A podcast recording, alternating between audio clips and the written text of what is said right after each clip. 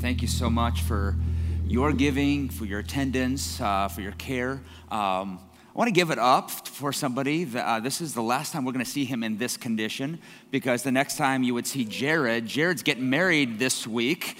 So I'm pretty stoked about that. Cousin Jared, I call him Cousin Jared because my cousin married into the March family, and so now we just call him Cousin Jared. So I don't know why you needed to know that, but now you know that. Uh, but we're so stoked about for Jared and, and Caitlin and uh, the journey that, that they're starting on. Uh, if you have your Bibles, open up to the book of Ezra. Go to the Old Testament, go to the book of Ezra. If you have the YouVersion app, you can find our notes right there, and it's much easier. Um, or if you've got a Bible with tabs, it's easier that way. Or if you've never gone to Ezra, go to the table of contents. Don't, don't feel ashamed. Sometimes, you know, someone says things like Obadiah, and you're like, is that a book of the Bible? You got to use the table of contents. We're launching a brand new series uh, called Days Without Incident. Days Without Incident. And the idea, the concept of the series uh, came from a sign that I had seen. Uh, I've seen in factories, I've seen in workplaces, and they're called safety scorecards. And usually it'll say like 130 days without incident or 130 days without accident. And the second something happens, an accident or an incident happens, they erase that number, they put it at zero. And the goal is to encourage a safe atmosphere while challenging the employees to Let's see if we could beat the latest record. And I'll be honest, when I think of the scorecard that goes up in workplaces, my brain immediately goes to that great gospel television show, The Office, um, where they're down in the warehouse and they, because of Michael Scott, they got to erase the number and put zero. Uh, that's just what's in my brain. Um, but every year for the past four years, we have been doing a series on emotions and how to navigate and how to deal with them because I don't believe that emotions are a curse. Some of you believe your emotions are a curse from God. Some of you believe the emotions of your spouse are a curse from God or the ones your kids have. Uh, I believe that God has gifted us with emotions, and like everything that God gives us, we are called to steward those. They're not meant to be our master, they're not meant to be our savior, they're not meant to be the thing that drives us. Uh, they are the thing that God has given us to help understand and to navigate life.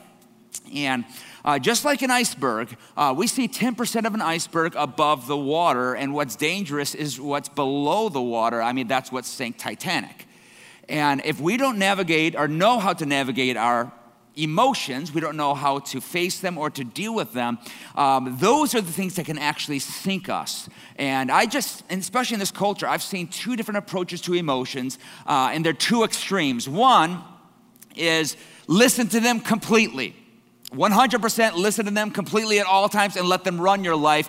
And I am still convinced that would be worse than a zombie apocalypse. Um, I'd rather face zombies than say, everybody just do whatever your emotions tell you to do. Would be disaster. Um, and yet there's the other side that just says, ignore every bit of your emotions because they're not important. I think both of them can be detrimental to your life. So there's two thoughts as we launch into this series, two thoughts I want you to think about and grasp. And one is that every emotion is an invitation from God to not be afraid of your emotions.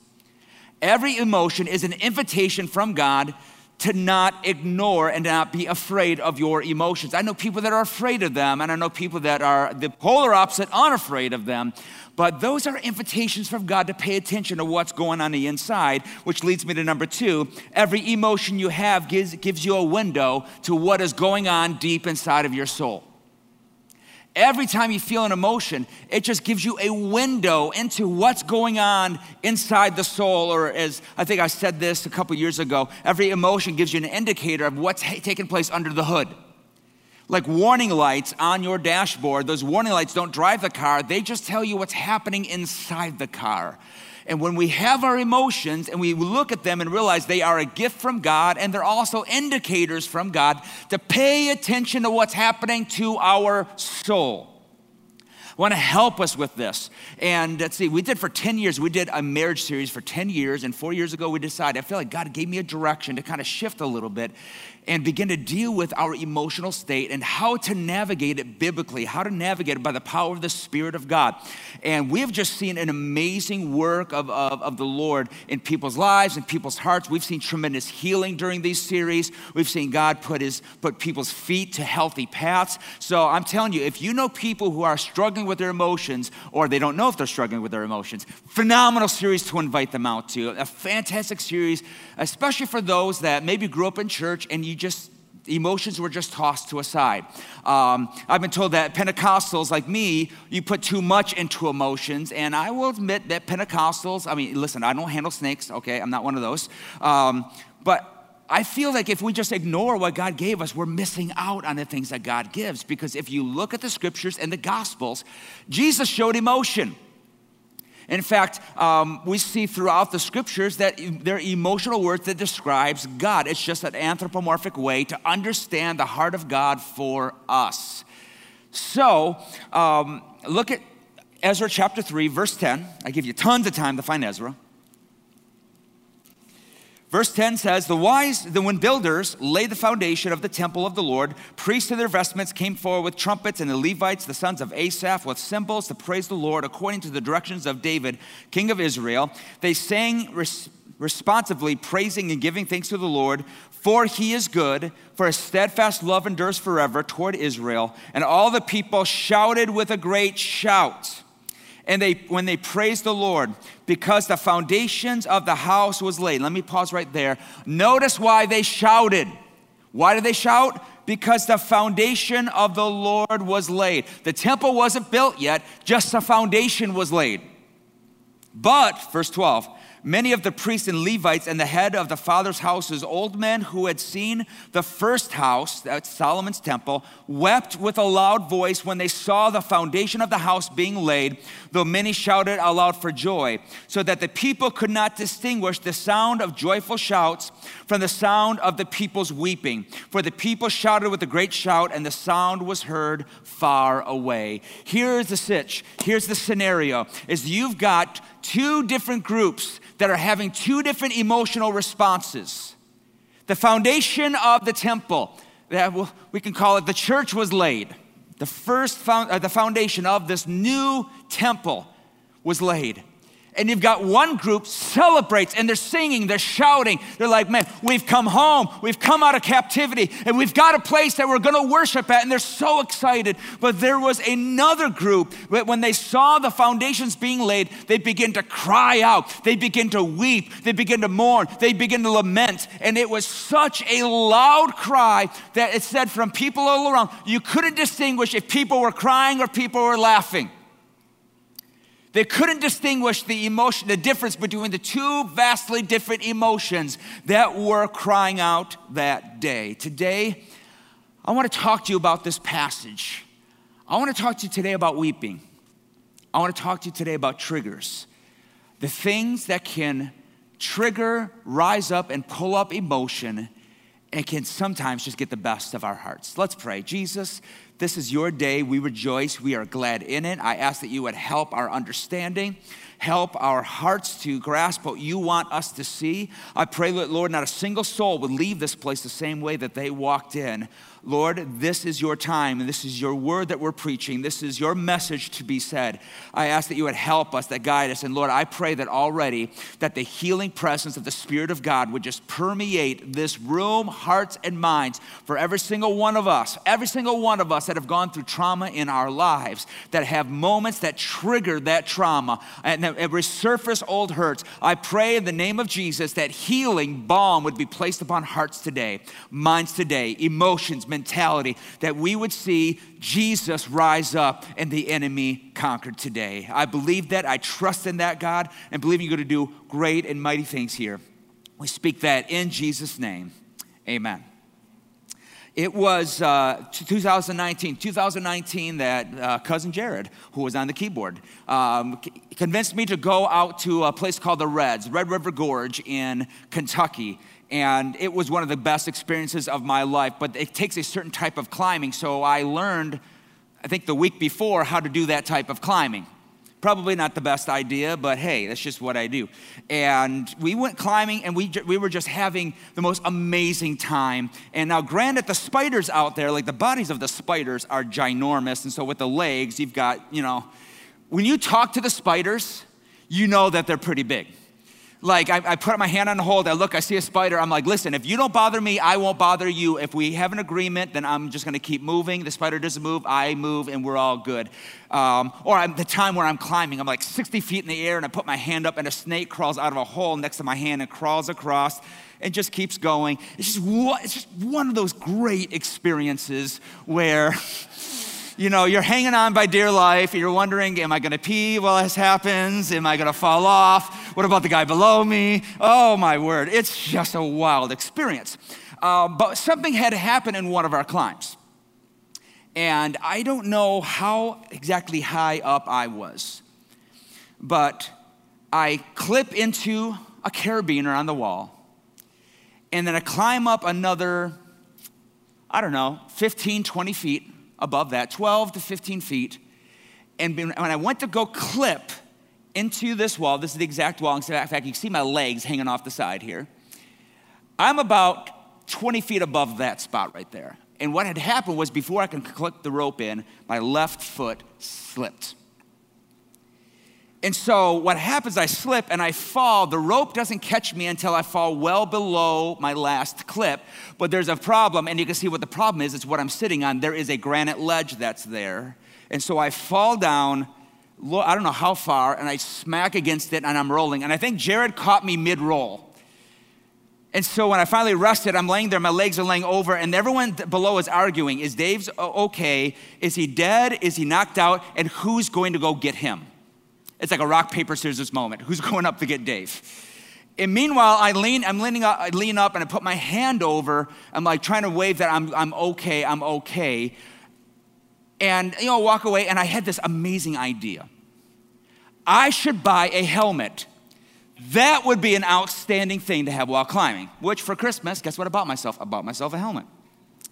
So, because if I were to land on granite again, it'd be nice to protect my melon. So, after this climb, we begin to go to some other to some other crags and do some other climbing. But after that moment, everywhere I went, I have what Ethan and I just call it, we call it at the climbing gym. We have what we call the yips. What's the yips?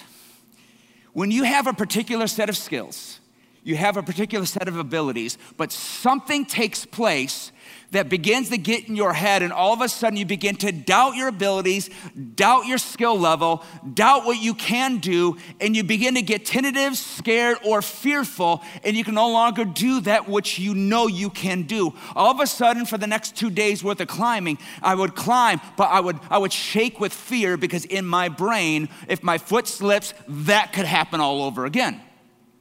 And I remember, I mean, it, it, was just getting back to the climbing gym here in Kalamazoo. It was not my right foot, but when my left foot slipped, all of a sudden, one left foot slip would make my whole body tremble with fear because of something that took place two weeks, three weeks, four weeks prior. And after about four weeks or so, it kind of got out of me. Up until about two months ago, I'm climbing with Ethan at the gym, and we're climbing a brand new route, and something spun.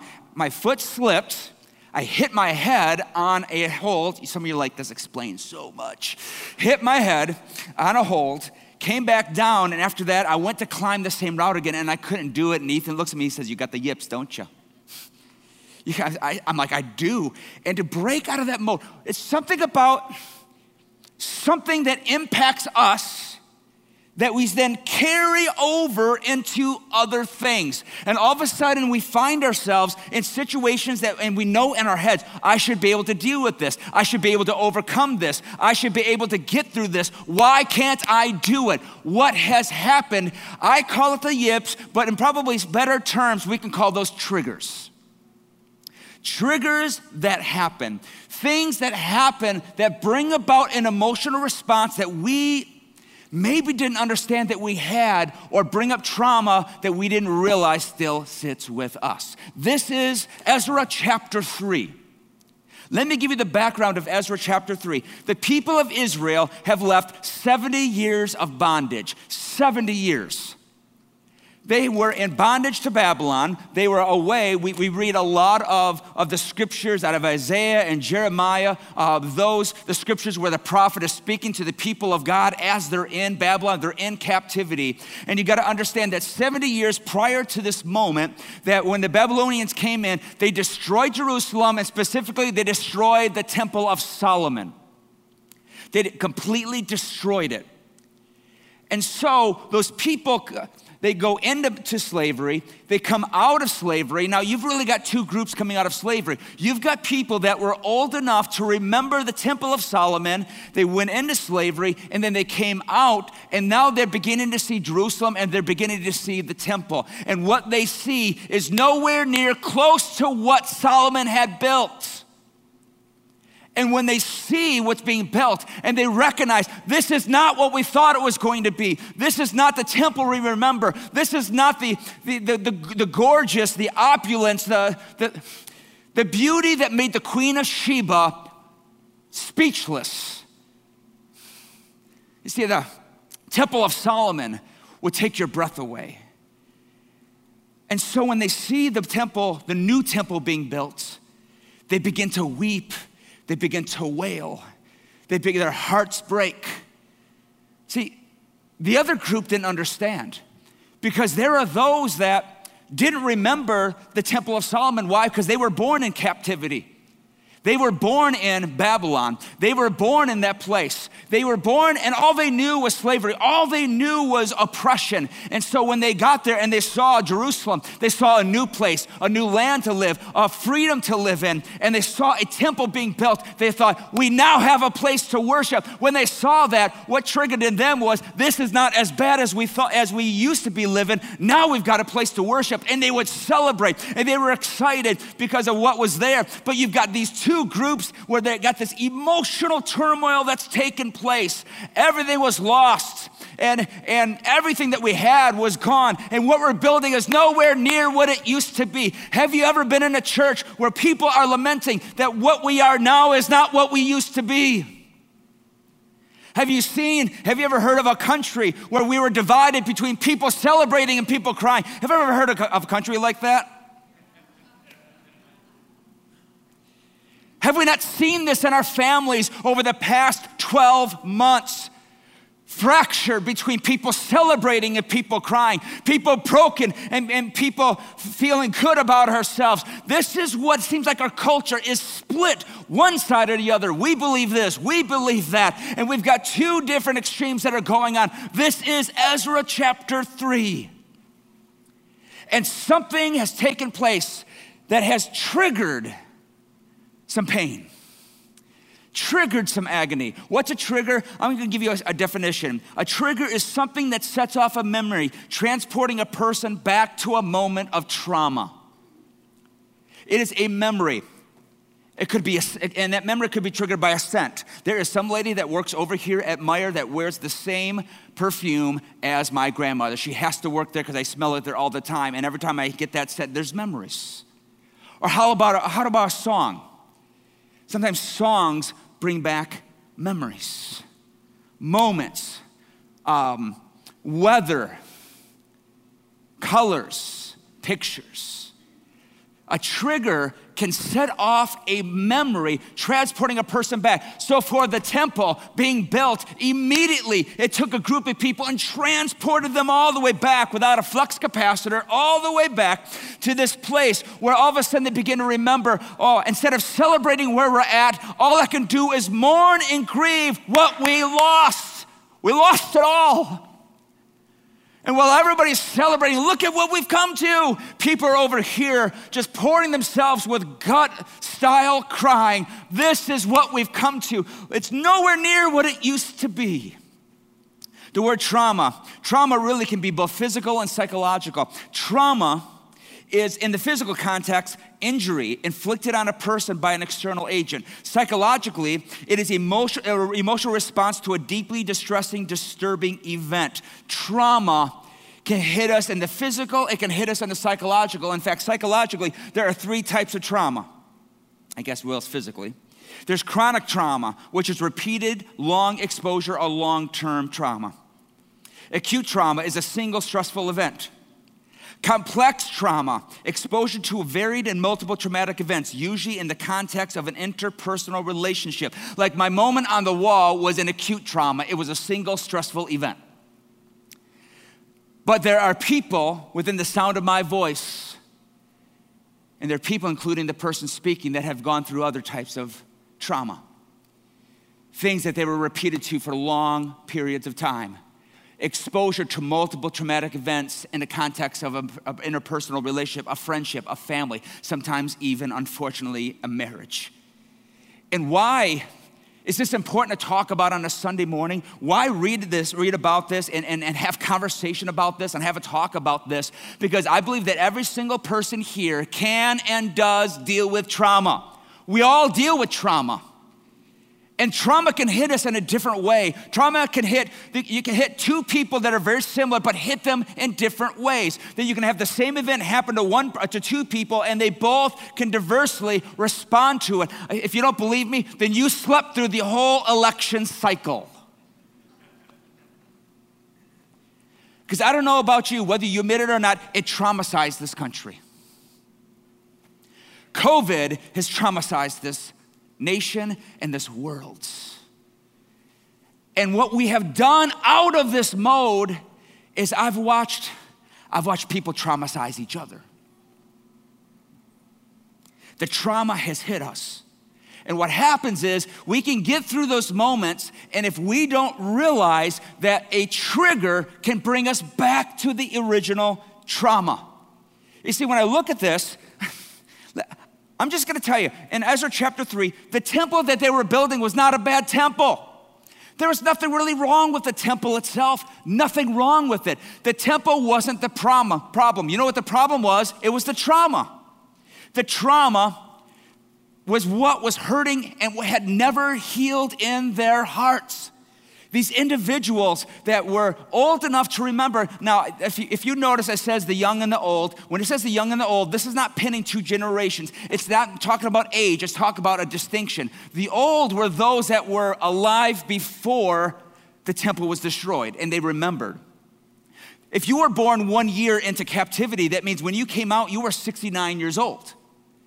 And so you can have people similar in age, but diverse in experience. And when this temple is built, this foundation is laid, it triggered people back to the original trauma.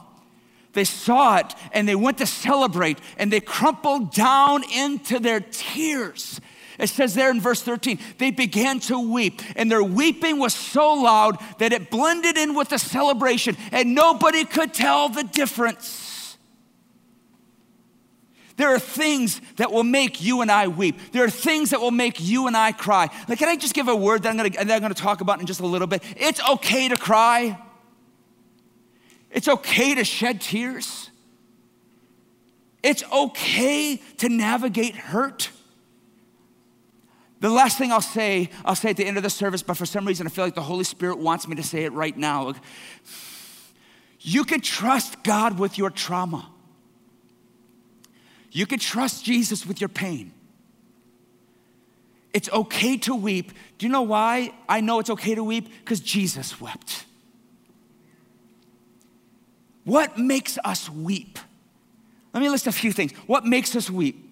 Worry, worrying that you will lose what you remember.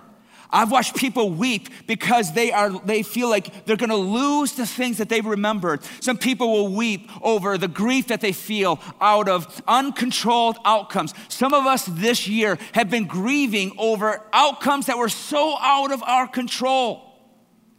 Thirdly, what makes us weep? The cumulative effect of our past drama and our current changes. What makes us weep is the inability to find joy in the midst of uncertain times. Can we just call what we're living at right now uncertain times? And I don't know about you, I have found it a struggle to find joy in the uncertain times.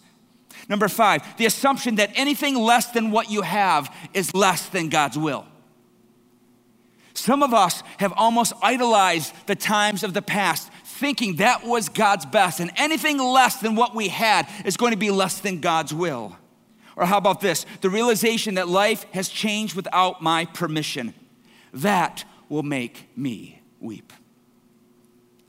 In our January series on the hope, I, I, gave you just a little tidbit on lamenting, and I thought it, would, it really was bearing worth repeating. Lamenting in Scripture is so beautiful. It's tough, but I think it's a beautiful thing. And there are three reasons why you find lamenting in Scripture. And I want to put those up on the screen because I think these are so important. Lamenting in Scripture brings three P's it brings protest, process, and probe.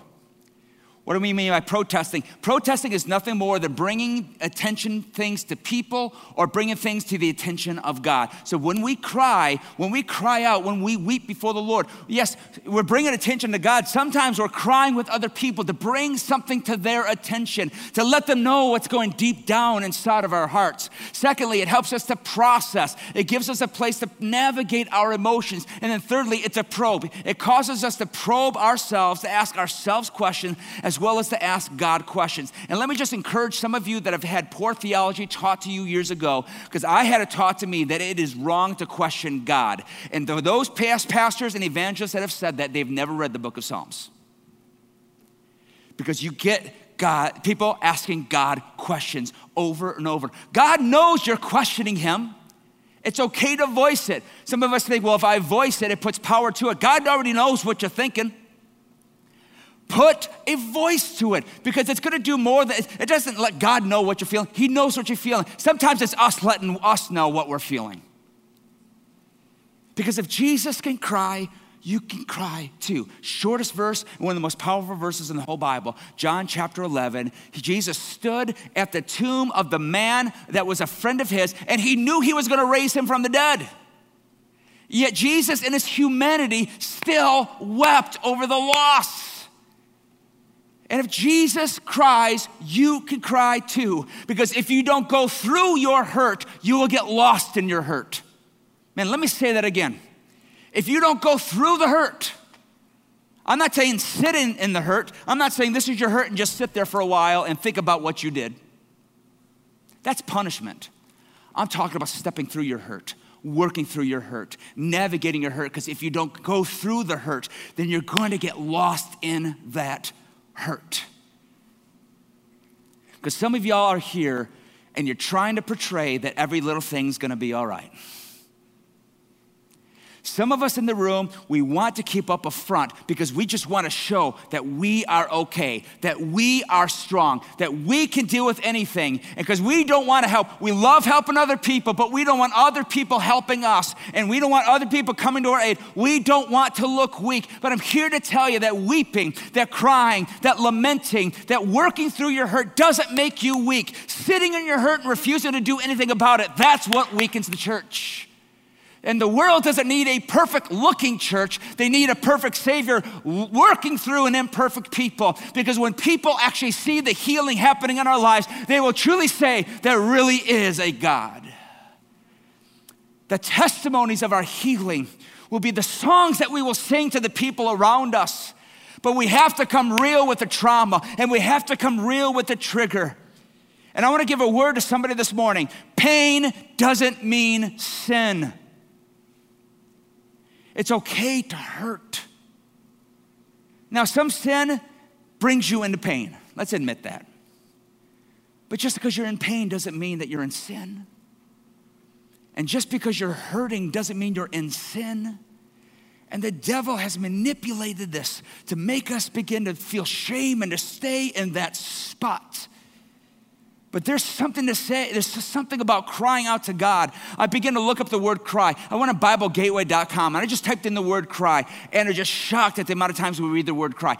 Go into the book of Psalms alone and you'll see, like Psalms 9, verse 6, that when it comes to our crying, He does not forget the cry of the afflicted. Psalms 18, 6, my cry reached His ears. Psalms 34, 15, the eyes of the Lord are toward the righteous and to His ears toward their cry. Psalms 34, 17, when the righteous cry, cry for help, the Lord hears and delivers them out of all of their trouble. Psalms 39 12, hear my prayer and give ear to my cry, O Lord. Don't hold back your peace at my tears. Psalm 77 to 1, I cry out to the Lord, aloud to God, and he will hear me. Psalms uh, 116, verse 1, I love the Lord because he hears my cry. There's something about us crying out to God that seems like he draws closer to us than any other time. You know what that encourages me? Is that my crime, that my brokenness, that my trauma doesn't keep God away. God is not scared of your trauma, and God is not scared from your drama. In fact, the scripture seems to point out that when we've got trauma in our life, that that's the time he gets closer to us like a child that falls down. Whenever my kids fell down, if they skinned their knee, I didn't walk slowly over to them in that moment and be like, oh, what did you do there? That looks pretty bad. Let me know if you need something. My kids fell down. I rushed to their aid because there's something about my child in pain that would rush me to their side. There's something about our pain that doesn't keep God distant. He rushes to your side and He's ready to hear your cry. Have you ever been through trauma in your life? I have. I have struggled even thinking about what I wanted to share about this today. But there are times in my life, and there are still times in my life, and maybe you're like me and you've had moments with individuals where their name on your caller ID sends your heart into thumping. All of a sudden, the blood pressure feels like it goes up. There is a, I think of an individual in my life that I actually have to see once a year at minister meetings, that just the sound of his voice the sound of a voice was send me, was send me back 70 years, so to speak. And I don't remember how good it was. I just remember the hurt that happened. Is anybody else in my shoes today? Anybody else in this place have triggers? Anybody else have trauma? Anybody else been in the place where you just you have holed yourself up in this place and you've got the yips, so to speak, where you think, I should be able to navigate, and just the sound of that voice one more time, all of a sudden it sends you to the place where you start doubting yourself all over again. It sends you to a place where you say, Can I navigate this? Will I ever get past it? Have you ever asked God that question? Will I ever get past this moment?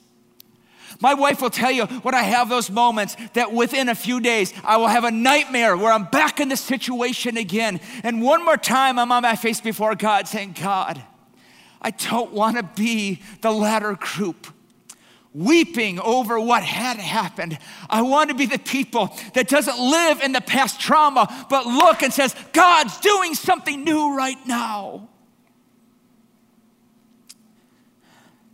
You see, when we've been hurt, we have a choice.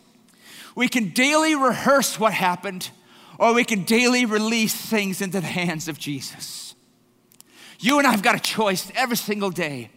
And listen, I've heard it preached, just release it to Jesus. And we act, us preachers, man, I will beat us, us preachers up. I think we've painted a picture that it's a one time choice. I'm here to tell you that following Jesus is not a one time choice, it's an every single day choice. And when it comes to our healing, there are times that we've got to realize that the releasing of our pain is not about the one time moment at the steps of the, of the platform or in the prayer room with the team. It is an every single day that says, I hear the voice. And Lord, instead of living in the hurt, I'm going to choose to believe you're going to lead me through the hurt. It's all about working through and living through. There is a difference between the stories you tell. If living life saying I experienced hurt or living life saying God brought me through the hurt, one is the address I live at, the other one is the story I tell. I want to have a story to tell and not a place where I live. I want a story to tell. I want you to have a story to tell. I don't want to be the latter group of, of Ezra chapter 3 that just lives in the pain of how things had been and what had happened. I want to be that new group that says, We heard the stories, we've been through captivity, but look at the new thing that God is doing. Look at what God is building. Fix your eyes, lift up your eyes. You're not where you used to be. Look where God has brought you. C.S. Lewis says this Pain speaks to us on multiple levels. First, it shatters the illusion that all is well. Second, pain shatters another illusion that we are self sufficient and all that we have is of our own doing. Third, pain teaches us to rely upon God for when we make decisions, it is out of the strength we have in Him. Pain hits us and realizes, it helps us to realize that we just can't just say all is well it's recognizing that we've got stuff to work through and something God wants to work in. And it helps us to understand that we can't navigate. You were never built to navigate life apart from yourself. The Garden of Eden was the way we were meant to navigate life. You're like, naked? No, not necessarily. We were meant to navigate life in communion with God, that no matter what we walk through and what we go through, we're right there with. We're together with Him, walking with Him, talking with Him. And yet, within, when we have these trigger moments, we have these moments where something hits us and the trigger brings back the trauma, what we end up doing more often than not is, is instead of rallying Jesus, rallying our pain to Jesus, we rally people to our pain and we spend more time trying to get people to feel what we feel instead of going to the Lord and saying, Lord, this is what I'm dealing with. This is what I have. This is what I want to give you. Because there's a difference between going toward people to get help and just trying to get people, everyone to feel what you're feeling. I'm here to tell you, not everybody is going to get what you're going through and feel what you're going through. But we need each other to get through what we need to get through. And so I want to help you today I want to give you some simple strategies. Worship team, I'm going to need y'all out here, so I'll shut up. Worship team, come on out. There's some simple strategies I want to give you to help you with your triggers. This preparing for this message moved, it moved me so much, and I didn't think it was going to hit me this hard during the message. I want to help you because Maybe you're like me, you've got some triggers in your life, some things that just triggered the trauma of the past up. I just want to give you some practical things, very practical things. Number one, just write this down. I think this is important. Be aware that you have a trigger or that you have triggers. Be aware. Some of your marriages have triggers. Individually, some of you have triggers. It could be the sound of a voice, it could be atmospheres, it could be people, it could be situations, it could be smells, it could be songs, it could be your social media, it could be whatever. We all have triggers. Number two, track the trigger's origin. What is the trigger? When did it start? What was the trigger? When did it happen? What was the trigger? What does it take you back to? The temple gets built. I begin to cry. Why am I crying? It's not what I thought it was going to be. It didn't meet my expectations. No, wait. It's because something was stolen from me and taken from me years ago. Number three, reprogram your mind with truth re we preached about this last Sunday about telling yourself a new story. Reprogram your mind with the truth. What's a simple truth this morning? I want you to write this down. I am loved by God. I am valued by Jesus. I am needed by others. I am valued, I am loved by God, valued by Jesus, needed by others. I'm loved by God, valued by Jesus, needed by others. If you can say it with me, go for it. I am loved by God, valued by Jesus, needed by others. Thank you, Lord Jesus, for Tim Schwartz, who met with me months ago when I was doubting myself. And in the middle of a conversation, he said, Dave, I need to stop you because the Spirit of God is just speaking through me. All he says, he says, David, just write down these words You are loved and you are needed. And if you go in, in my office, look at my desk, I had to put that on my wall to remind me every single day that I am loved and I am needed. Some of you need to hear that this morning. You are loved and you're needed. Why? Because I want to reprogram your mind. Because what trauma wants to say is you're forever broken.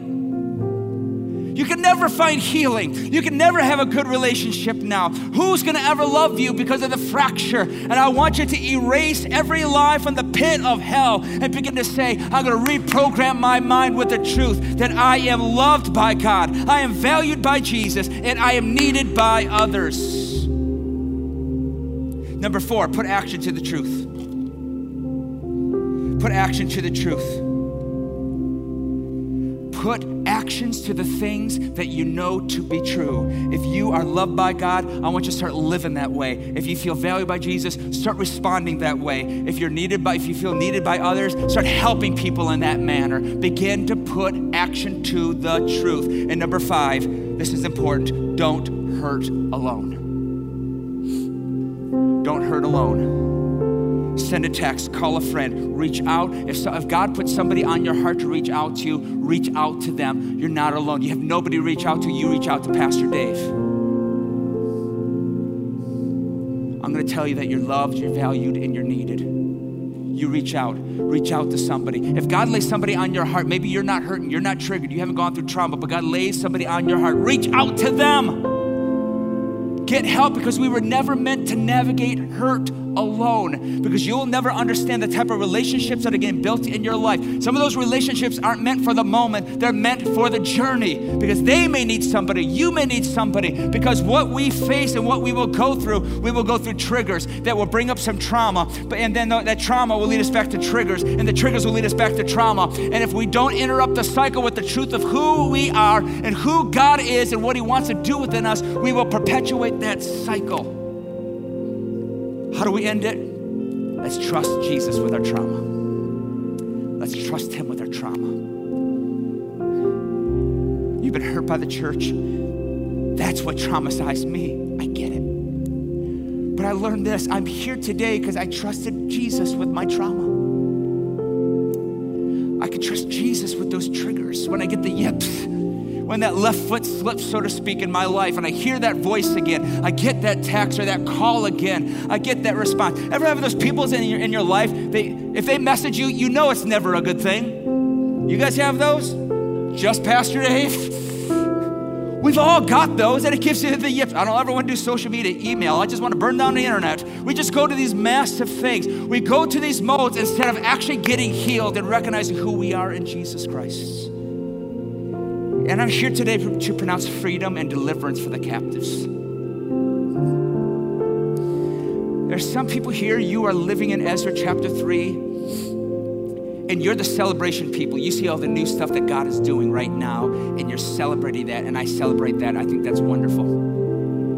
But there are others of you that you're like the the generation that remembered the good old days, so to speak. And like, well, I'll just admit the good old days were never, never really that good.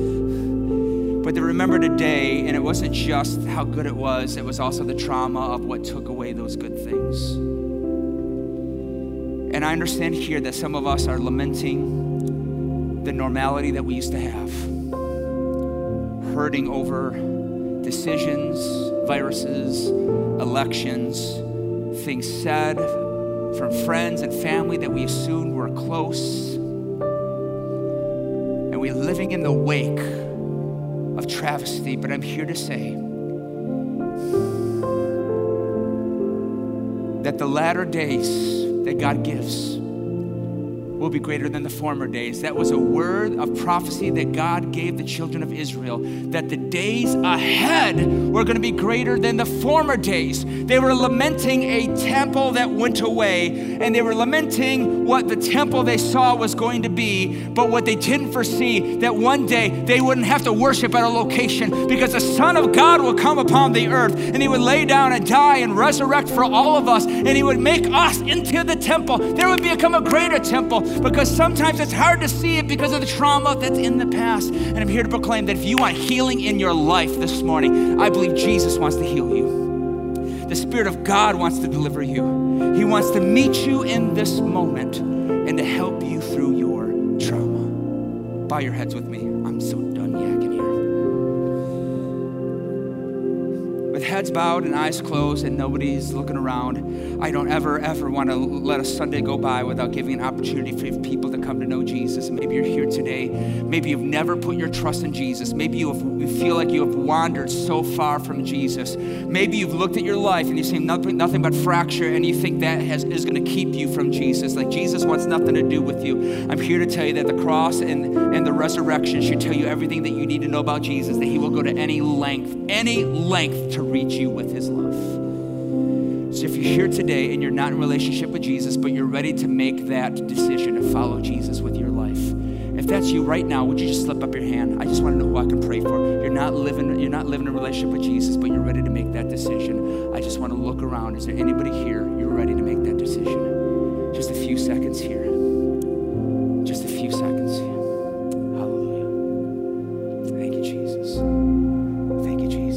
Watching online, if you're here in person, you need to give your life to Jesus, would you simply say the words, Jesus, I trust you? Today, I trust you with my life. I trust you with my heart. I trust you with my trauma. And today, I commit to following you and ask that you would help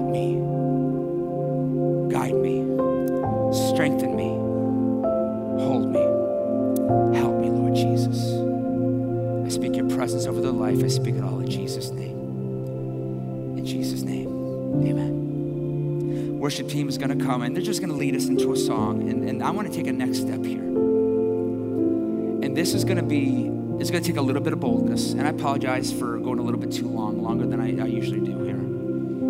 If you're here today and you maybe you have gone through some trauma and you're just ready for some new healing. Like me, that you've got triggers in your life that you are so tired of being abused by your triggers. You feel like you are just being victimized by your triggers over and over, and you just need some deep inner healing. A loss in your life, things done to you, things that you that were done because of your own decisions. Trauma is trauma. It all sucks. It hurts.